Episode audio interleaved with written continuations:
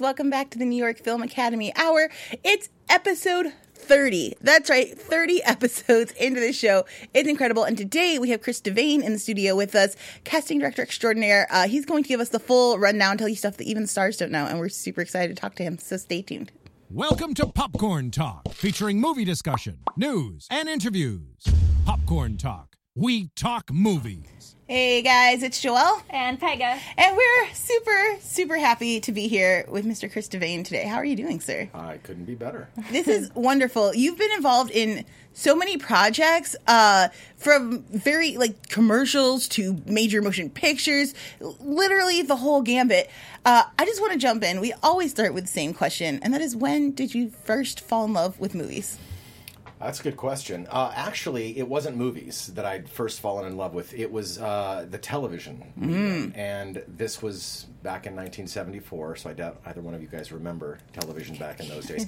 uh, it was vastly different than it is today. And I remembered in 1974, I think it was in the summertime, seeing my very first episode of Happy Days, and kind of said to myself, "Ah, that's what I want to be." I figured out what I wanted to be, but I had no idea about acting. I just wanted to be Fonzie and you know, and of course, your mom says, "Well, no, honey, that's they're just pretending." I'm like, "Oh, I want to pretend as well too."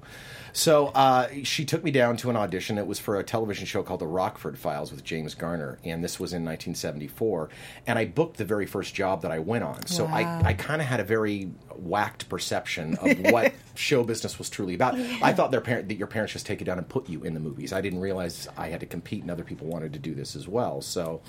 Um, and in the process of doing some of the that cheesy 70s stuff, Love Boat, Rockford Files, Chips, things like that, uh, those would air on television, and then I would have to go back to school the next day. And I think we all know how uh, how brutal uh, kids can be in, in the teasing facet. So I made a decision at a very early and young age that I enjoyed the process of acting, and I and I enjoyed the whole entertainment industry. I didn't like that factor. So I made a very a very good decision early uh, that I did not want this. But I'm sure, as many of your guests have told you, once that bug bites, it's it's always with you. So I decided to move behind the camera after that. I like that you became uh, the person doing the judging and deciding afterwards. You're Right. like, that's not for me, but I can make the decisions. Like, Yes. I'm prepared. So, okay, this has always been a very elusive. In college, I know um, I had three friends who were casting director. They were doing casting. I, I hesitate to call them casting directors, but they're getting started. They were pulling headshots. They were meeting actors and stuff.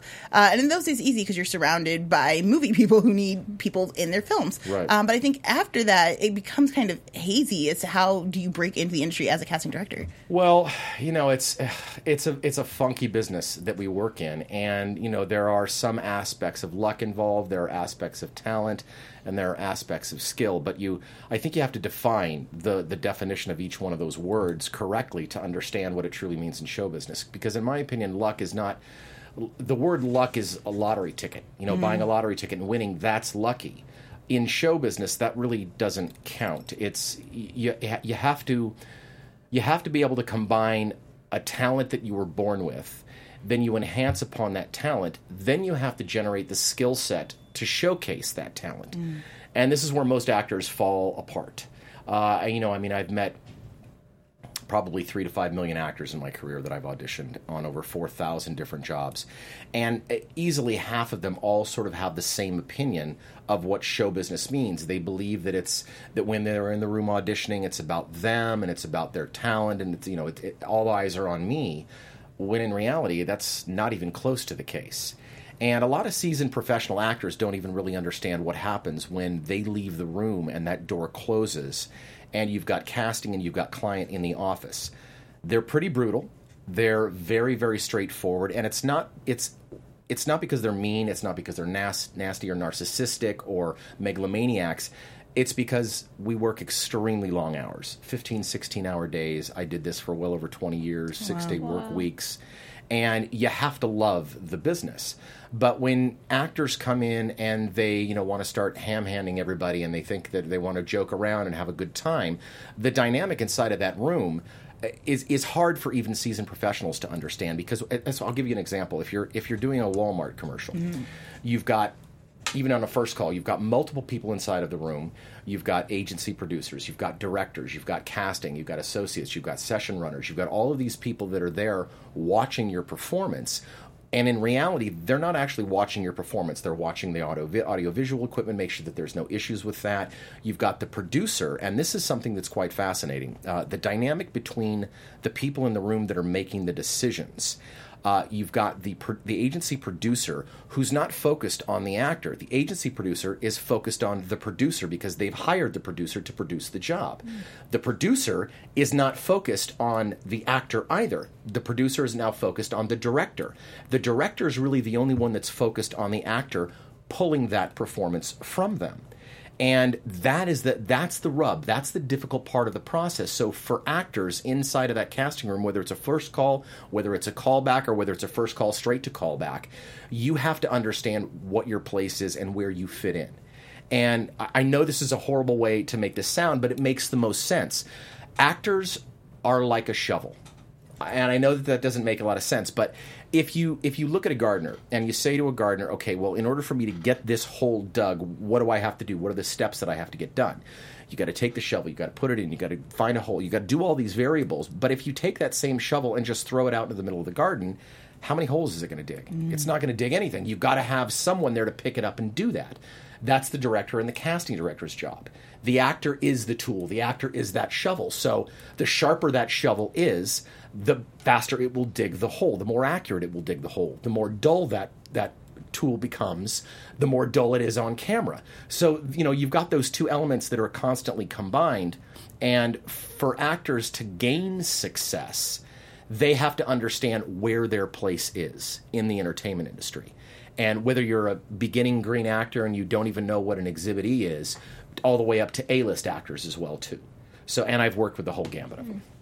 I mean, okay, so you must have, like you said, you've auditioned thousands and thousands. How do you millions, millions? how do you know when you find the one? That's a great question. Because there's so many talented actors that, like, how do you have like a feeling? Is it something you and the director talk about? I'll let you in on a little secret. Okay. I never know who the one is, and do you know why? Why? I don't hire actors. That's not my job. The only actor I've ever hired in my career has been people to run lobbies or sessions or things along those lines the casting director's job is not to hire actors, it's to put actors in front of the people that do hire them. So I have no control over who books the job. Okay. But I have all the control over who gets seen for the job. Mm. So as a casting director, in order to make my client happy and keep my client happy because that's my bread and butter, I need to make sure that I'm putting the correct talent in front of them. So when I'm able to spot specific talent, then I'm able to utilize my memory, my brain, what their capabilities are, what they're not capable of doing, what their range is like, and then I can utilize them in each individual audition as necessary. And that brings up a really another really good point. A lot of and even seasoned actors still believe this, and it doesn't make any sense to me when you're an actor and you're going to audition for a job, you're not actually auditioning for a job. That's not the point. You're auditioning for a person that has thoughts, that has feelings, that has a brain that can use that brain and remember you. So when you're going for what's what we actually call in this business, it's basically just a meet and greet or a general. When you're meeting with somebody, they want to know who you are. They don't want to know that you've put a facade up, a big wall in front of them, and you're friendly and you're like this. They want to know who you are. So that's a really tough skill, even for seasoned actors to learn. Is the skill of learning how to be yourself but on purpose. Because I got to know: Are you going to be a prima donna? Are you going to want the red mm. M and M's separated from the green mm. M and M's at the craft services table? Because if you're that kind of an actor, it's my responsibility to to let the director know this information as well too, because they have to sit on set with them. Well, that brings up a really interesting question. Then, what kind of relationship do you are you looking to have with actors? I know sometimes actors are like, I got to go in and, and, butter up the casting director, and I got to make sure that they remember my face and my name. What kind of relationship are you looking for when actors are coming into your office? I'm not looking for a relationship at all. I don't want to have a relationship with actors. Got it. And uh, I'm very blunt, as I think you guys can see. It's helpful. Uh, you know, it, I'm not there to party. I'm not there to have a good time. I'm there to do a job, mm. as are the actors. That's all this is. It's a job, just like any other. It's like being a surgeon or it's like being an attorney in order for you to get to the point of where you are that surgeon or you are that attorney, you've got to go through so many steps to get the information that you need so you don't kill somebody on the table or so that you don't end up putting some guy in prison that never did anything. So, you know, it's there's there's no difference. It's a job, just like any other job that's out there. So now I'm curious about when we're you're coming into audition. You've got okay. I heard a friend the other day complaining about the fact that he had four auditions in a single day. Mm-hmm. His complaint wasn't so much that he was getting a lot of attention and getting called into a lot of things. It was that he had 15 pages for three of them and 25 pages for the fourth. Wow. Yeah, and trying to memorize all this material, but also there was a fear of if I turn it down, maybe I'll never get asked in again. But if I'm not giving putting my best foot forward and giving my best performance, how do you suggest managing that? Is it maybe don't take too many, or do you suggest never turning something down? Good question. A lot of it depends on what you're auditioning for. I mean, if you're auditioning for a feature film, for for a feature film, you got to know it's going to be wall to wall copy. That's that's an industry term as well too. When there's a lot of dialogue you have to read, it's called wall to wall copy. When you're doing a commercial, you've got two or three lines of dialogue at the most. But when you're auditioning for a feature film, there's a huge amount of research that needs to be done for every single actor that auditions for a job. And when you have that much dialogue, casting directors can only see so many people. Mm-hmm. So they have to, I mean, for a commercial, if I'm going to do one role for a commercial and there's two lines of dialogue, I can see 80, 100 people in one day. If I'm doing a feature film that's got, like as you mentioned, 25 or 30 pages of dialogue, I'll be lucky if I could see eight actors in a day. So the way that I'm scheduling that session, I have to make sure that each person that I bring in is efficient enough to at least complete the dialogue, and that's the issue. And that brings up a, a kind of, I guess, a, a story that um, happened to me. This was, oh, man, I want to say maybe probably 15 years at least at this point. I did an MOW for CBS. Now, for those of you that don't know, an MOW is a movie of the week. They don't use that term as much these days, kind of like the Lifetime movies. Yeah. Um, this was a really tough job. It was about cancer. And it was a first time writer director who had never really had any experience in the business and kind of put odd demands on us, which was we need the, the talent of an A lister in the body of a D lister. And I'm like, okay, how am I supposed to do that? But okay, I'll do the best that I can. So I brought an actress in, at, but I'd only known her for a few years at the time. And the reason I brought her in was because she's very affable, very easy to get along with, very, very friendly. And I needed to make sure that the director had somebody, since he was so green, had somebody that he can work with. And in the Screen Actors Guild, for those of you that don't know, we have what's called a 60 minute rule, which means that I'm allowed to have an actor 60 minutes for free. If I go over 60 minutes, even so much as 60 seconds, and they sign out on that Exhibit E, I have to pay that actor $37.50 for every 30 minute increment out of my own pocket. So I, I don't have that much time to rehearse and rehearse and rehearse. But this particular um, uh, actress I'd brought in, and normally when it's dialogue this tough, I won't rehearse an actor more than 20, maybe 30 minutes because I've got to lay down multiple takes. And then usually that night when I'm done, which is usually about 10 o'clock at night, I've got to go through and, and either I or my session runner's got to do edits to be able to get our client the best takes.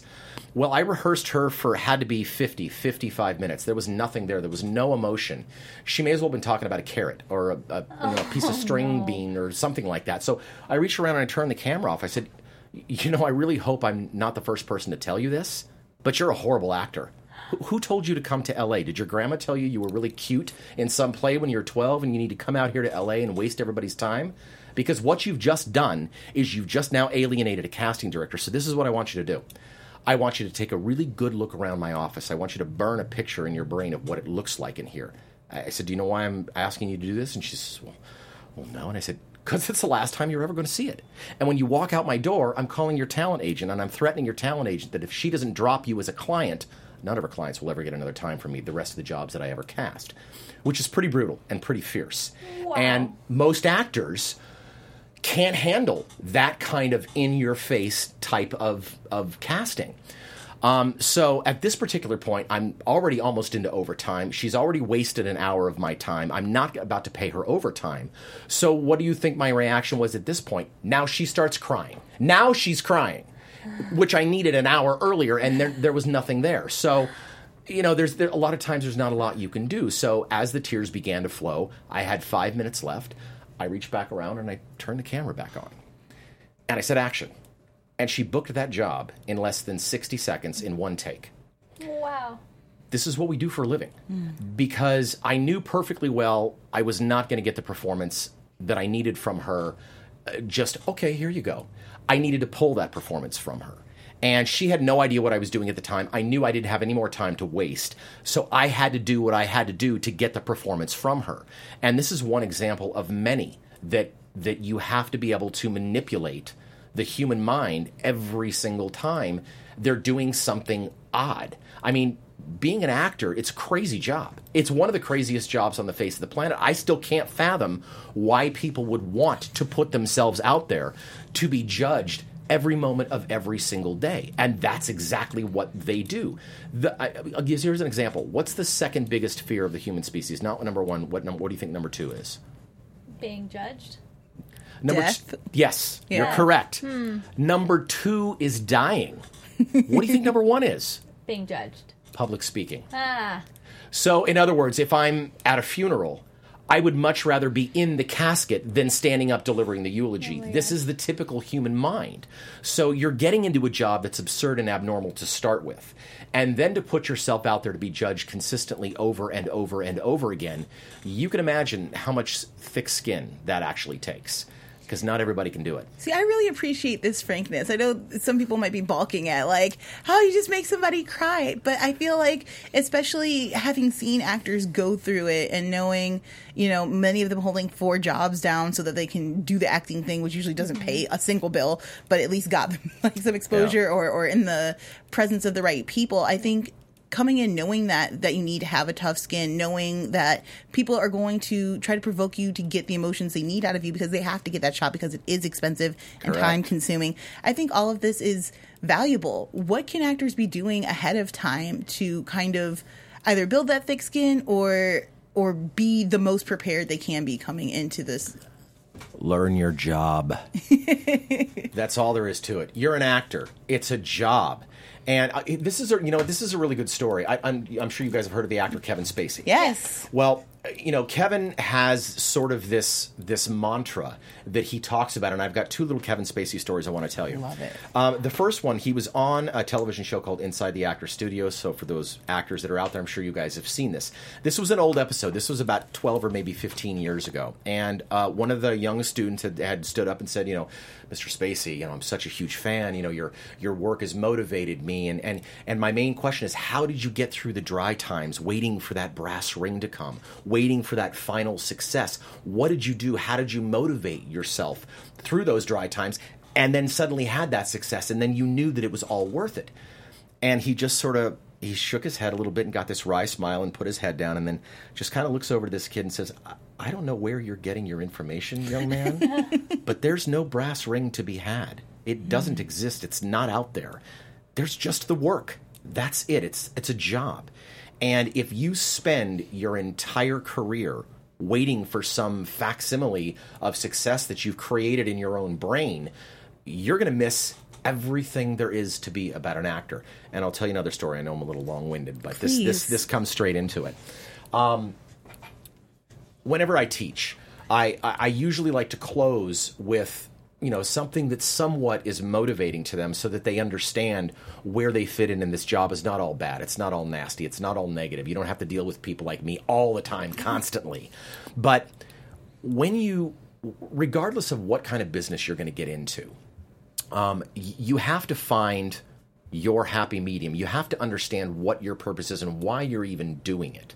And this brings up a good point. My mom had one goal in her entire life, which was to just say that she stood under the Eiffel Tower. That was it. And it's not a difficult goal to achieve. She didn't say she didn't want to be the president of the United States. She didn't want to be a billionaire. She just wanted to stand at the Eiffel Tower. So about I think it was maybe about 15, well 12 about 15 years ago, I brought her to Europe and we did the whole European tour. We did Italy and we did France and the whole 9 yards. And the first stop, I think we stopped in Amsterdam, and then we had to take a train from Amsterdam to the Paris uh, station and then take a taxi from the Paris station to the Eiffel Tower. Well, we hadn't checked into our hotel, we hadn't done anything, and we had all of our luggage and our all of our bags there. And my mom's got a fake hip as well too, so you know her getting around. Sorry, mom, but her getting around was was you know somewhat difficult. So, um, and my mother's the exact opposite exact opposite of me. She's very calm. She's very reserved. She's very sweet. She's very, you know, very relaxed. Well, uh, if there are any Parisians listening, I, I'm apologizing in advance. Uh, but however, Parisians are not known to like Americans very much. Not not the French, just people that live in Paris, and they don't like people that don't speak French. So for us, it was a double whammy. Oh, boy. we didn't speak French, and we weren't French, Yeah. and we were American. So anyway, we get into the taxi, and about I don't know, maybe five six minutes into the cab ride. This cab driver starts talking to somebody on the radio and he's being very rude. He's being very obnoxious. You know, he's telling us, you know, you need to go this way and you need to go this way. And my mother's like, who, who are you? Who are you? And start out of nowhere starts screaming at this guy. What? Who do you think you are? How dare you treat people like this? And it literally went on and on. And I'm saying to myself, who is this woman? I've never met this woman in my life. But suddenly there she was. So we pull the cab over and she says, let me out. And we're three blocks away from the Eiffel Tower. Let me out, let me out. We're dragging all of our bags out. She's got a bag hip and we're, we're kind of limping down the street, dragging all of our suitcases just to get to the Eiffel Tower. Well, the reason that I tell this story is because we still talk about this today. As a matter of fact, I literally just talked to her about this last night. Hmm. And every time we talk about the story, it gets funnier, it gets more dramatic, it gets more interesting. But what's interesting about the story is not once have we ever mentioned the fact that we actually stood at the Eiffel Tower.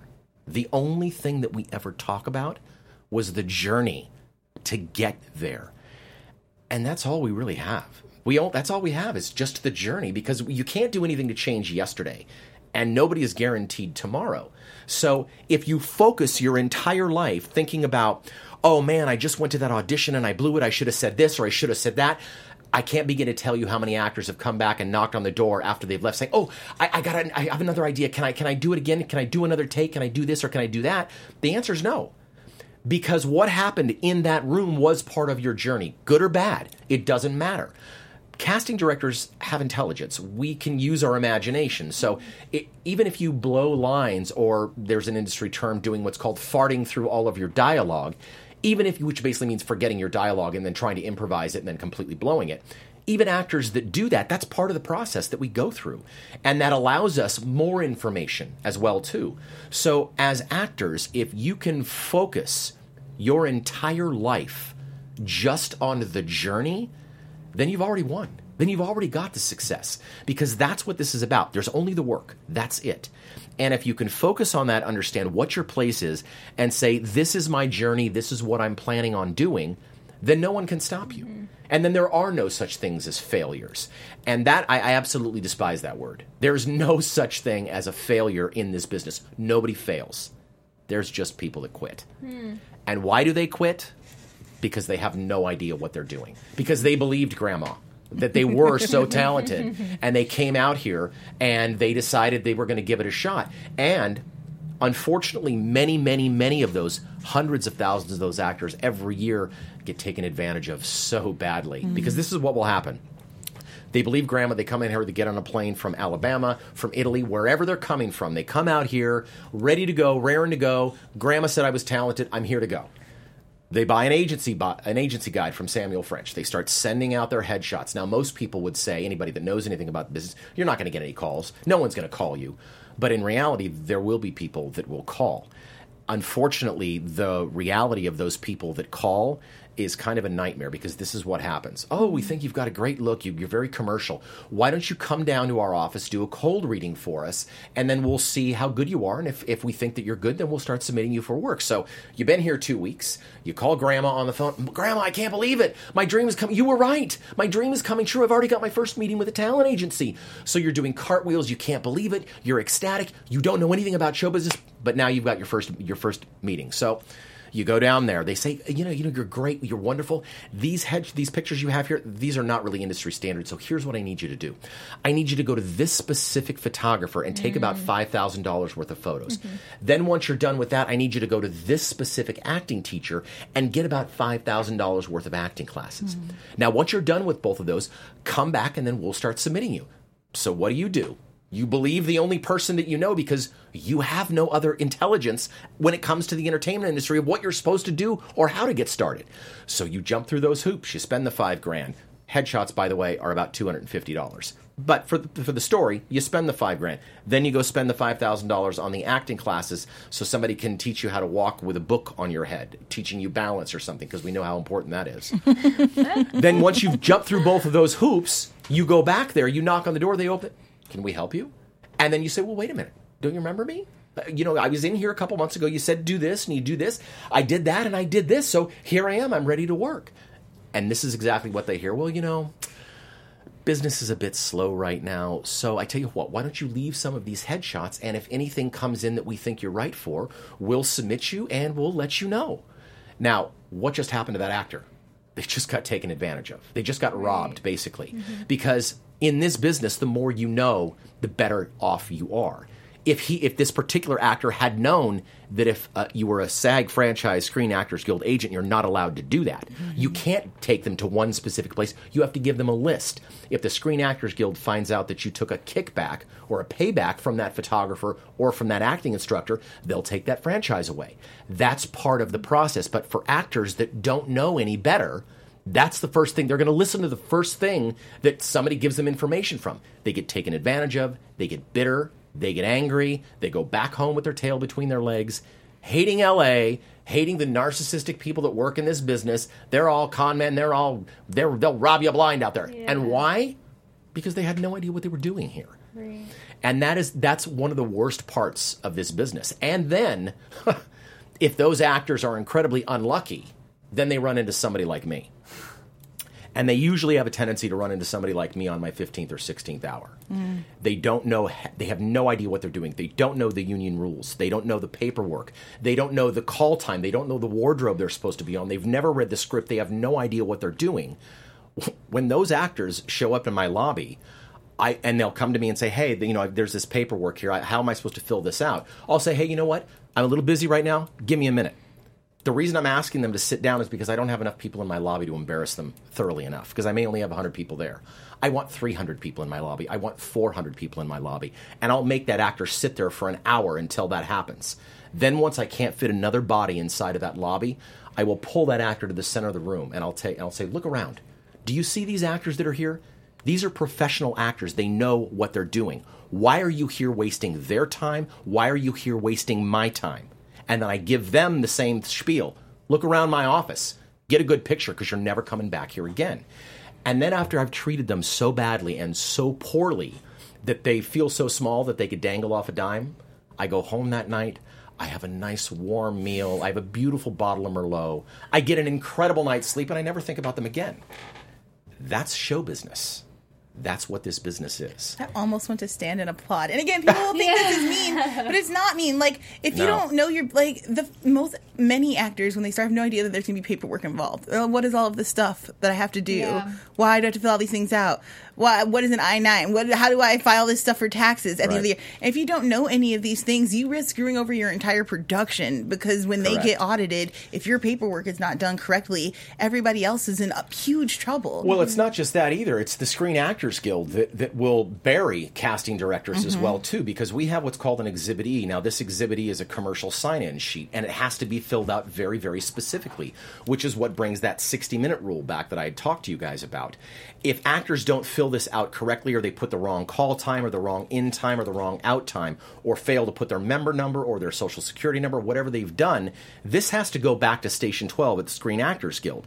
When they look at that, they look at this and say, well, there's a lot of whiteouts on this, there's crossing out, there's this and that. I think this casting director may be trying to pull a fast one and not have to pay any of his actors any overtime. Mm. And that becomes the issue. So when actors don't know that information, I certainly don't have five minutes to stop what I'm doing to teach them their job while they're doing it. That's no different than one of the two of you having to go have a a hernia surgery at the hospital, walking in, and there's your doctor standing there with a really sharp butcher knife and a coat, has never gone to medical school. But he, but the knife he owns is really, really sharp, and and the coat is really white, so that should be all that really matters. Now, I'm sure if you're a regular person, you'd be far angrier at that than a casting director treating an actor poorly for not knowing their job. If my surgeon doesn't know their job, I guarantee you I'm going to be just a bit more agitated if I'm still alive. What's the smallest thing an actor can do that would make the biggest difference? Learn how to be themselves on purpose. That is such a hard, hard thing to do. We know you can act. If you're an actor and you're standing in my lobby, great. That's fine. That's wonderful. That's glorious. But that's 10% of the job. The other 90% is being able to find a way to showcase that talent. And if you don't have the information and if you don't know what is expected of you, the only acting you'll ever be doing will be in your living room. And that's the saddest part. And most people don't understand that.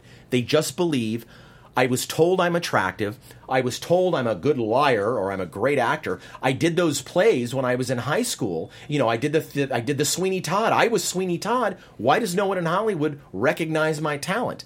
Well, nobody in Hollywood recognizes your talent because you can't get in the door. Mm. And once you get in the door, there are not that many casting directors that are out there. A lot of people think that there are just hundreds of thousands. There aren't. There's about three to 400 maximum in LA that are prolific, that do more than one or two jobs every month. Mm-hmm. Now, the facility that I was working at, I was doing seven, eight jobs a week, every single week, sometimes five, six thousand actors through my lobby every single day, doing Polaroids, doing size sheets, checking their times, making sure they're available for callbacks. All of these are all variables that every casting director has to deal with. And that's why casting directors have to put their trust in the people that they hire because we're not one man bands. We can't do it by them ourselves. So when I'm casting a job, I have to make sure that I've got a lobby runner in my office. Now, if I'm casting more than one job, depending on how good the lobby runner is, they may be able to run the lobby for multiple jobs. Most are not. Most of them are actors that are just trying to kind of get in on every casting they possibly can, and they work cheaply. So that's the reason that they do that job. So I have to be very cautious about who I'm hiring to run my lobby because that's money run, running, out, running out the door. Mm-hmm. Every overtime is thirty-seven fifty out of my pocket, and I can't afford to do that. So I've got to make sure my lobby runner knows what they're doing. Then I've got to make sure that my session runner knows what they're doing. Now, there's two different types of things in this business. You've got the casting director and the casting associate. They're pretty much the shingle that's hanging out there. They're the ones that are doing what's called prepping the job. We get the breakdown or the specs on the job, the specifications, what the run is, what the rate is, you know, whether it's union, whether it's non-union, all the different variables, what we're looking for, what type of ethnicity, what age frame, all the rest of these variables. Well, when when when we get those breakdowns and we put those breakdowns out, we also have to have higher session runners and lobby runners to make sure that they're running the session correctly because I can't be prepping a job or prepping a callback or prepping something for a booking day and then also run the session as well and run my lobby. So I've got multiple people working for me. So when I'm hiring a session runner, that's the person who's running the camera, who's handling the online postings, who's basically I met with earlier in the day and said, this is the blocking, this is what they want, this is the way the dialogue needs to be delivered. Let's move through. And then what I'll do is I actually do what's called sitting in Video Village, especially if I've got multiple jobs. If I've got four or five jobs going on, I'm sitting there watching a bank of televisions, Wow. all with them, all with the volume turned down, because I have to trust my session runner, and I can't listen to volume on four of them. But it does allow me out of the corner of my eye to watch the blocking, to make sure that they're moving in and out of the scene correctly. That's the first process. Then I'm sitting in front of a bank of three computers, prepping one first call prepping a callback, handling all the Station 12 information, then p- pulling into actually bid another job as well too, because that's how casting directors get jobs. We have to bid them against others. People don't just come and go, here you go, here's a job for you. Mm-hmm. Doesn't work that way. Sometimes it does. If you've got a really good relationship with the producer or the director, they will come to you consistently. But just because they're coming to me does not necessarily mean they're going to hire me. They may find someone that will do it faster, cheaper, or better, or no better talent, or have a way to be able to get them what they need less expensively because it's all about the mighty dime. That's exactly what everything is in show business. So that's the process that casting goes through. Every job we have. So it's understandable why you know people not being on their game or prepared when they show up is frustrating when you're ju- have that many balls in the air. I cannot Yeah. take on anything else. I also like what you say about coming in as yourself and the challenge of just being yourself. Constance Zimmer, who if you guys watch Entourage at all, uh, she played Dana Gordon on the show. She talked about booking that role and how she went into the audition room and she was tired, and there were a bunch of lines that didn't pertain to her scene or her characters that they were reading. And she's like, "Can we just skip all of that and just get to the thing?" And they were like yeah, okay, I guess. She read it and she left thinking like, well, blew that one. We'll probably never get called back for anything. I was so rude, but that was the character, and she could do it just being herself. They were like, book it. It's and that's an interesting story because had that been any other kind of a job, she would have completely alienated people. And I'll tell you why. Um, I also did another MOW for CBS. This was about the BTK killer. Um, I worked with uh, Susie Glicksman and a couple of other people on this process. And I don't know if you guys remember who that serial killer was. He was the bind, torture, kill serial killer. Um, we'd only we hadn't seen that many people, um, and I believe Gregg Henry actually booked the job, if I do remember correctly. But we had multiple actors that had come in, and I'm not going to mention the name of the actor; it's too small of a business. But an actor had come in and basically told us what dialogue he was comfortable deliver, delivering and what he wasn't comfortable delivering and said you know what? Because we had three different sets of sides out. We had to see the range of them. We can't just see crazy serial killer because then there's no range because serial killers still we still have to find a way to humanize them. Sure. so in most cases at least and in this particular thing one of the scenes he didn't want to do he said no I found some poetry that this person had written online and i'd much rather read that and do the poetry. And i looked over at, at susie she looks at me and I'm, we're like okay you know do whatever you want to do. And we were very positive because you know he was well, not necessarily an a-lister but probably more like more b cd cd list. And he you know it was a nightmare to deal with. And those type of actors we have to notify the director of as what's called a director's nightmare, mm. which means they may be a good actor, they may be able to deliver believable dialogue, but you're going to hate working with them on set. And you have to be on set with these people sometimes for months at a time. And who wants to spend time on set for months with a prima donna? Who's going to tell you what they want to do and what they don't want to do? And I've rewritten the dialogue, and I that's not that's no way to, to work in the business. It doesn't matter whether you're an A-lister or whether you're a no-lister. And there's A-listers out there that try to get away with exactly the same thing, and and in many cases they can't get away with it, and then it will affect their career as well. See that New York Times Lindsay Lohan piece from about a year ago. Well, I, I mm-hmm. feel bad for that poor. I mean, she, and as sad as it is, she's really a wonderful actor. She She's really great. is. She's Yeah, a wonderful great. actor. Parent Trap was my She's favorite. magnetic, yeah. Un- unfortunately, though, uh, you know, and, and I don't know too much about her on a personal level. She mm-hmm. probably didn't have very good parental supervision. she talks about in that article. And when you're young and you're entering a business, this is not, you know, this isn't a baseball game after school. This mm-hmm. isn't soccer. This isn't tag. This isn't hide and seek. This is a job. And when you're a child having to do a job, it really messes with your mind. And it, it sort of forces you to become an adult much faster than every other kid that's out there. Now, of course, you know, I'm 50 now, but and in kids back in my day were vastly different than the kids that we have today. I mean, a 12 or a 13 year old kid today is probably equivalent of what it would have been 20 back in my day mm-hmm. with the information that they have. And you know, in my day, we didn't have there was no cell phones, there was no internet, there were no computers, there was none of that stuff. If I wanted to get information, I had to go to the library. I had to open this thing that we used to call a book that had page, pages and paper in it and get my information, which was usually outdated. Now you just pull out your cell phone and you've got everything you need right there. So mm-hmm. that's the way, that's the times. Times have changed. And even in casting, things have changed, and not necessarily for the better. I'm a bit old school when it comes to casting, and I like to have actors in front of my face so that I can direct them. Nowadays, a lot of that's not even done. About half the time that we're that people do casting now, it's done from you know 2,000 miles away. They say, "No, this is the blocking. This is what we'd like you to do. Go ahead and put it down on tape, and then just send that to us." Which basically forces the actor not only to be an actor, now they have to be a director too. Mm-hmm. And there's no way I can't give them a redirect. I can't direct anything from them. So if what they're sending me is the wrong reading, or there's no way for them to be able to book this job based on what I just saw, there's no range there, it makes it even more difficult.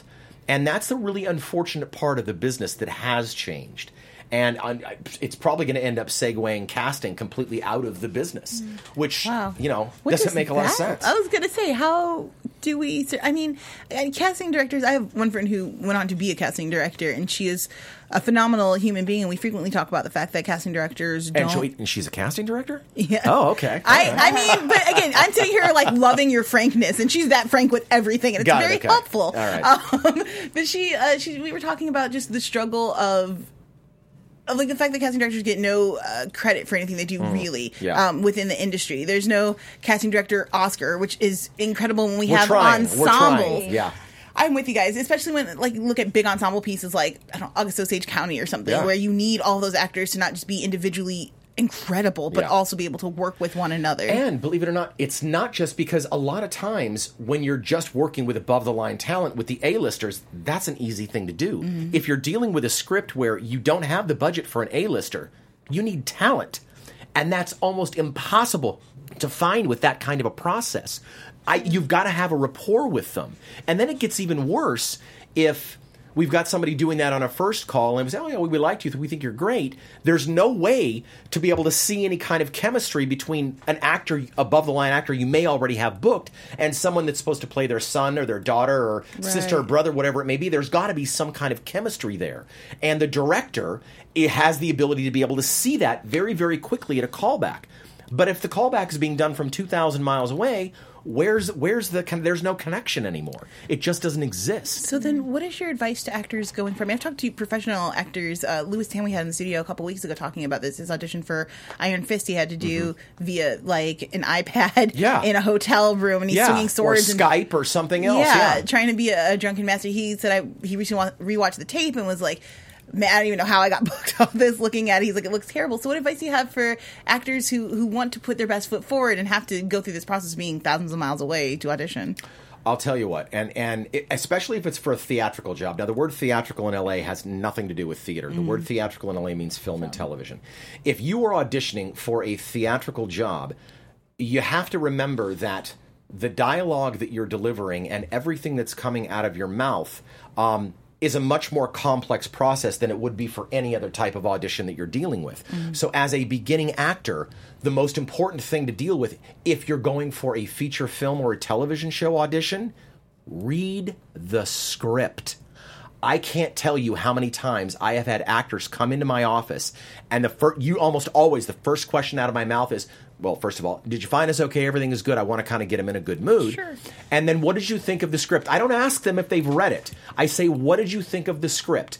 And when actors tell me, "God, you know, I didn't, I didn't have time to read the script last. I got this call very late. It was, you know, I, I do have the sides. I'm not really off book. So, do you mind if I hold the dialogue?" I will say, uh, "Yeah. As a matter of fact, I do mind. I appreciate you coming in today, but I have no room for you." Actors that don't even bother to read a script, that's your job. If you got an audition at 10 o'clock at night and you got the script at 10 o'clock at night, then you better be sitting there until 1 o'clock in the morning reading that script. You're never going to find out anything about the character without that.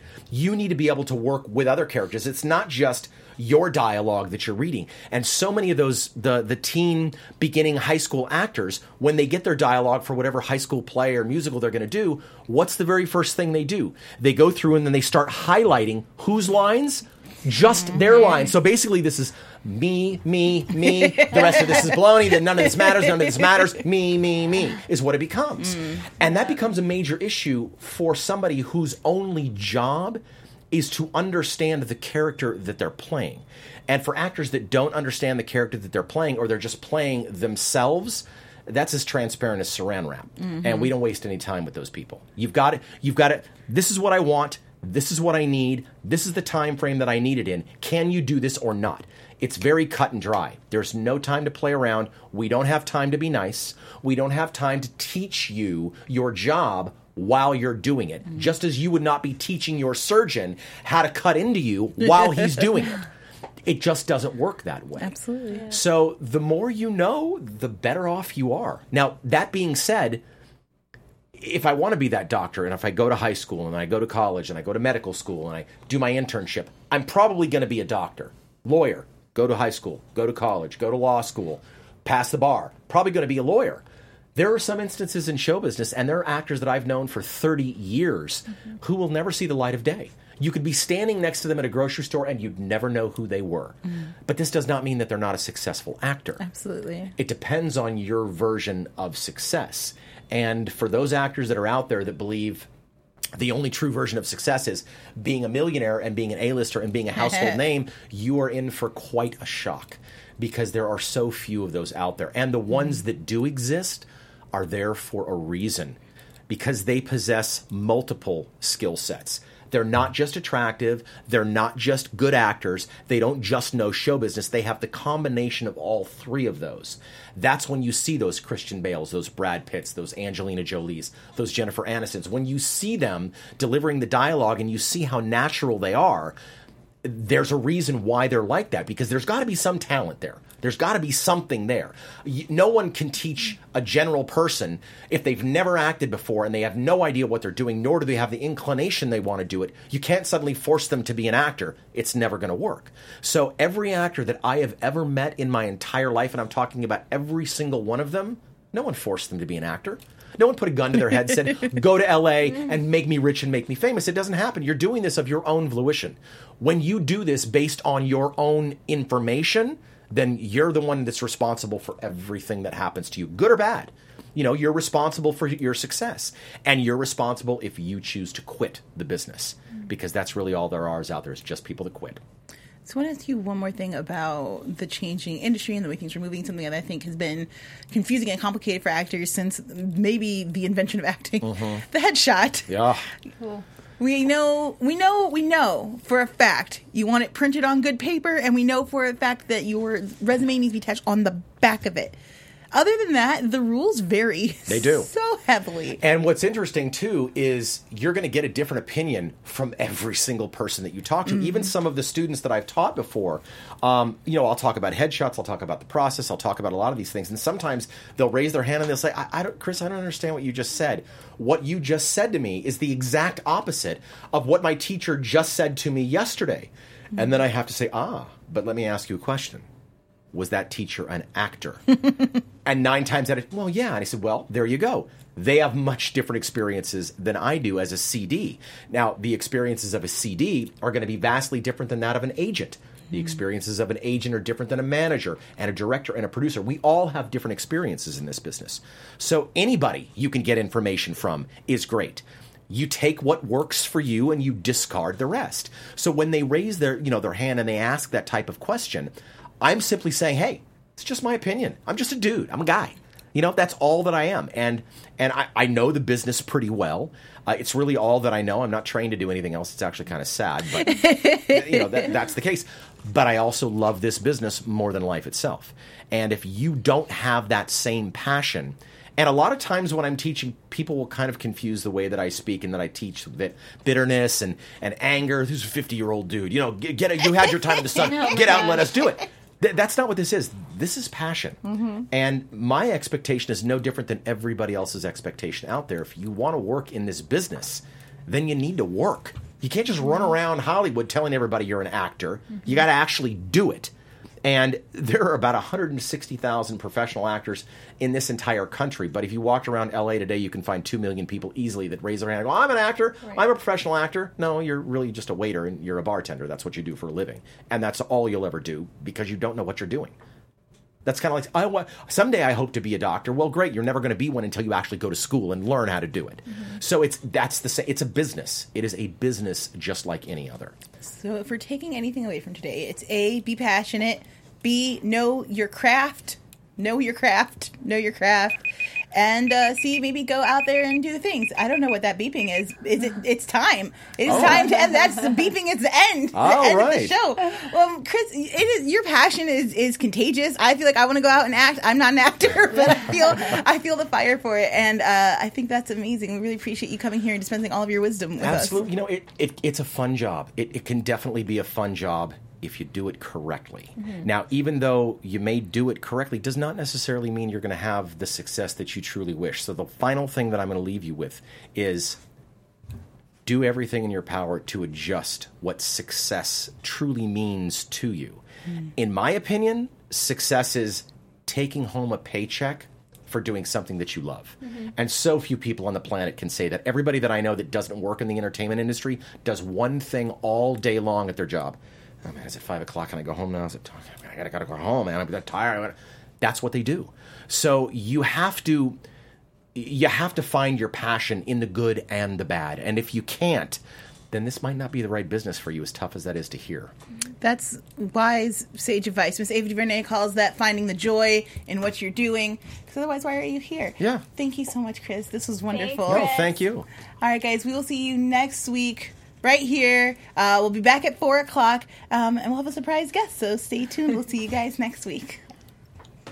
Kevin Undergaro, Phil Svitek, and the entire Popcorn Talk Network. We would like to thank you for tuning in. For questions or comments, be sure to visit popcorntalk.com. I'm Sir Richard Wentworth, and this has been a presentation of the Popcorn Talk Network. The views expressed herein are those of the hosts only and do not necessarily reflect the views of the Popcorn Talk Network or its owners or principals.